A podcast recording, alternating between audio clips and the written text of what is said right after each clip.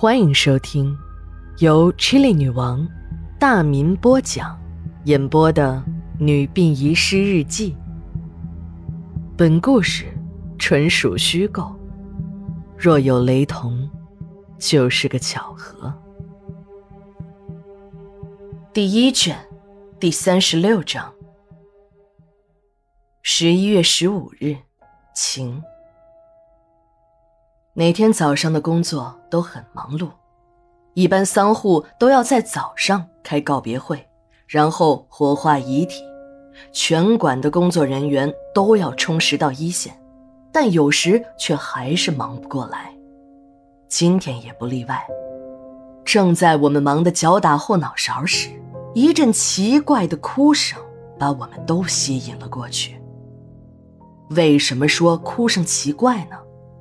我们在馆里工作时间长了，对哭声的理解是很深刻的。什么真哭、假哭的见多了。今天这个声音，与其说是哭声，还不如说是嚎叫，是为了引起人们注意的嚎叫的声音。这种声音在殡仪馆还是很少见的。等我们过去一看，才知道是李副馆长的爱人。正坐在地上嚎啕大哭，边哭边数落着，大概的内容是咒骂有人在背后黑他们家老李，告他们家老李的黑状，什么生了孩子没屁眼儿，全家死光光等各种恶毒的咒骂。没有人上去劝，也没有人敢劝。李副馆长的爱人那是出了名的母老虎。那是个腰里别捅牌，见谁跟谁来的主儿，大家都领教过这个恶婆娘，所以呢，就任由她叫骂着。看热闹的人都散开来，各忙各的去了。李副馆长和前殡仪执法大队副队长老六是连襟，在我们单位，公认的有几个惹不起的人，就包含了老六夫妻和李副馆长的爱人。李副馆长平时呢为人还可以，只是很少和我们交流，和员工的距离自然也就远了。说起李副馆长的爱人，那可是个有故事的女人。她叫三妹，父母都是残疾人，从小就不服管束，中学还没念完呢，就跑到市里的酒店当起了服务员。天生争强好胜的三妹不甘心就这么一辈子做最下等的差事，就打起了客人们的小九九。三妹可不像别的三陪小姐一样，个个那是陪睡啊。三妹先是不动声色地寻找目标，然后再实施媚相勾引，以期达到最终目的。那个时候，李副馆长还在民政局的办公室工作。办公室的工作主要是搞一点接待，陪吃陪喝自然是免不了的事儿。三妹就是在这个时候认识了李副馆长。由于三妹经常把李副馆长杯中的酒换成水，李副馆长对她还是很有好感的。刚参加工作不久的他还不明白酒桌上的学问，总是被人灌个酩酊大醉。这一醉。三妹就来了机会。有一次，趁客人散去，李副馆长醉倒在了沙发上，三妹就把李副馆长扶进了自己的出租房，把李副馆长扶到床上，自己也脱光了，钻进了被窝。事情接下来就完全按照三妹的计划发展了。第二天早上一觉醒来。李副馆长发现自己和酒店的服务员三妹睡在一张床上，没见过这场面的李副馆长立刻傻了眼，要拿钱了事儿。三妹不要钱，给李副馆长两条路：一个是马上回家离婚，娶了自己，一切都好说；二呢是告李副馆长强奸，让他去蹲大牢，还会身败名裂。李副馆长刚结婚没多久，妻子是高中的同学，感情很好。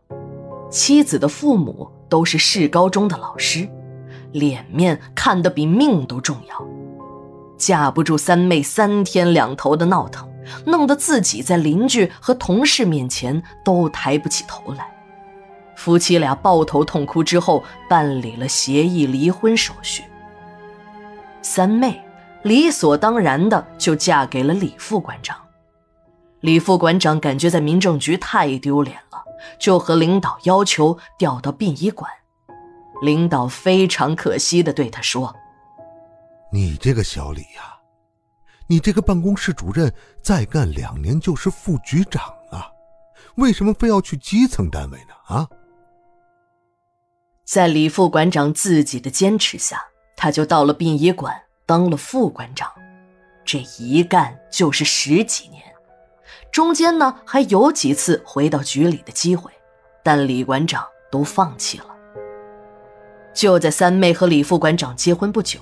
就把自己的妹妹九妹介绍给了老六。不久，老六就和九妹结了婚。三妹在一年后给李副馆长生了个儿子，夫妻俩的关系也因为孩子的出生而缓和了不少。而问题恰恰就出在了孩子身上。李副馆长家是三代单传。李副馆长的爸爸是医院的离休老干部，母亲是原来市中心医院的护士长，那都是当过兵、扛过枪、杀过小鬼子的功臣。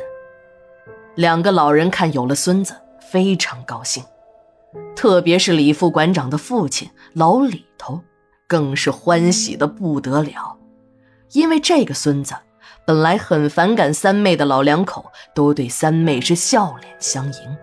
不断的嘱咐儿子一定要对自己的媳妇儿好点儿。老李头很宝贝这个大孙子，无论走到哪儿都带在身边有一天呢，老李头去医院做例行体检时，遇到了自己的一个学生，正在搞一个 DNA 实验项目，就动员老李头支持这个项目，为老李头爷孙俩做了一次 DNA 亲子鉴定。老李头本身就是医生，他明白这就是在搞临床实验，反正又不要钱，愿意验就验吧。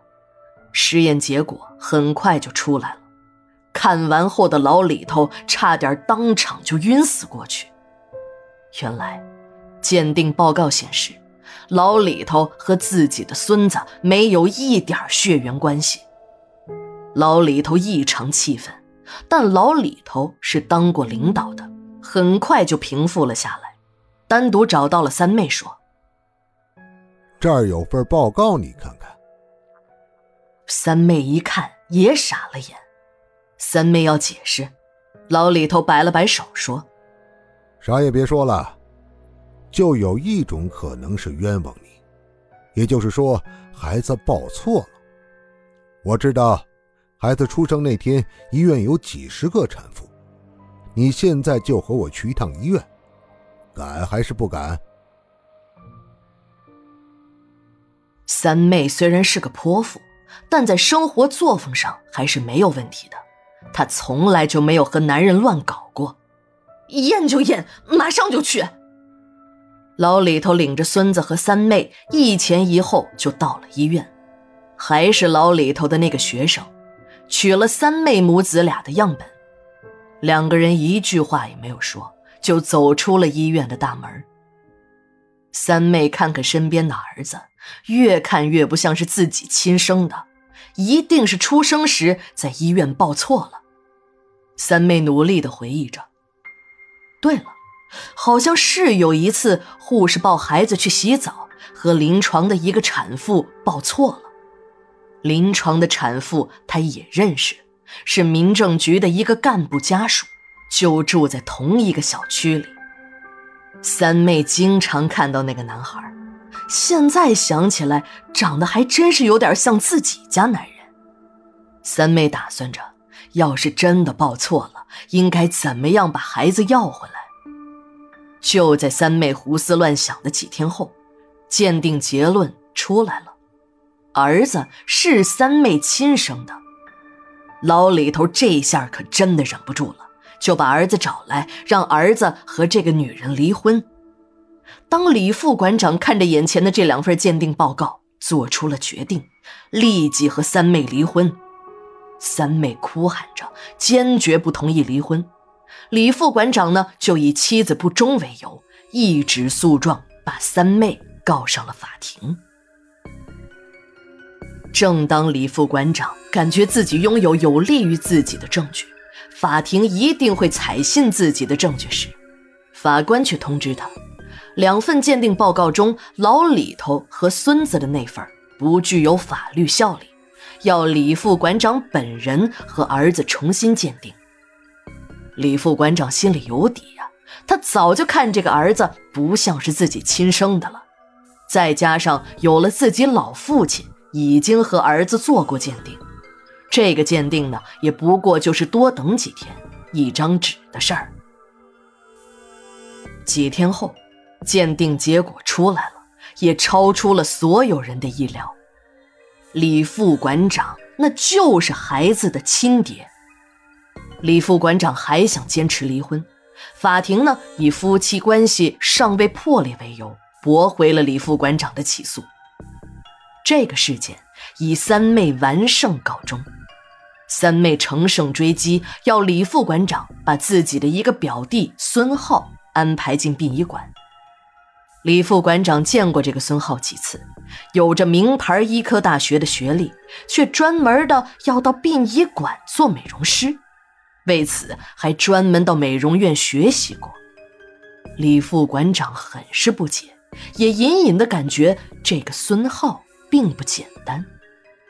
不过呢，这个孙浩进了馆之后，也没有给李副馆长找什么麻烦，相反的，还成了无话不谈的好朋友。三妹家的这把火熄灭了，老李头家的那把火却是旺了起来。老李头的妻子姓叶，当过中心医院的护士长，人们都叫叶姨。老李头拿着那三份鉴定报告扔在了媳妇的面前，老太太一看就明白了，就和老李头打开了天窗说：“那个时代没有人愿意嫁给你们这样的，年龄大，身体还有伤，组织上就动员我嫁给你，照顾你的生活。那时候我已经有了男朋友，正在考虑向组织申请结婚呢。”当时的院长就警告我说：“你要是不服从组织的决定，不但你个人前途没有了，就是你男朋友林医生也会被下放，判个流氓罪，劳教他几年，这一辈子就都完了。听组织的话，嫁给老李，人家是革命功臣。”为了新中国的建立，牺牲了那么多，都无怨无悔。你这个小同志啊，这点小利益还想不开。最后，院长还语重心长地跟我说：“让我嫁给你吧，这个事儿组织上已经定了，说你是团级的待遇，说我们结婚后就可以调到院办，级别。”就定在正联。院长是连哄带吓，当年的小护士终于嫁给了革命功臣老李头。不过，在决定嫁给老李的前一夜，小护士和男友林医生来到了单身宿舍，亲自下厨炒了几个菜，打开了一瓶白酒，几杯老酒下肚，意乱情迷之中，两个人就上了。床。再之后，革命功臣老李就娶了医院的小护士为妻，这个小护士也很快就调到了院办，最后还当上了护士长，还给老李生了一个大胖小子。那个感情受到严重伤害的林医生，不久就调离了中心医院，到了精神病院工作，现在也已经退了休。李副馆长的老婆三妹，还在殡仪馆的大院中撒着泼叫骂着，不过已经换了词儿。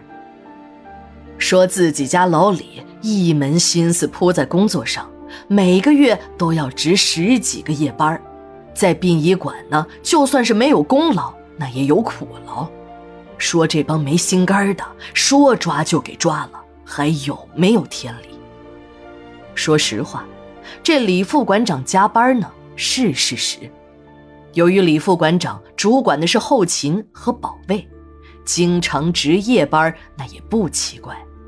但是，李副馆长就是在有人值班的时候，也会在晚上赶到。这领导都来了，那有值班的呢，就老老实实的睡觉；有的干脆就和领导打个招呼回家了。李副馆长也不介意，有时还主动的说：“今天晚上你不用值班了，我来值。”时间长了，不善交际的李副馆长人缘也还算可以。不知不觉到了下班的时间。李副馆长的老婆早已经是不知去向了。我回到家，正巧公公在接电话。公公接电话时表现得很紧张，说话竟然都有点结巴。老林呢？谁的电话？有什么事儿啊？婆婆一边从厨房中出来，一边问着。哦，呃，同事老叶的儿子出事了。被纪委双规了，老叶问我，呃，有没有办法帮下忙？公公说这些话时一直低着头，婆婆的脸色也变得很难看。十一月十六日，日记连载，明天继续。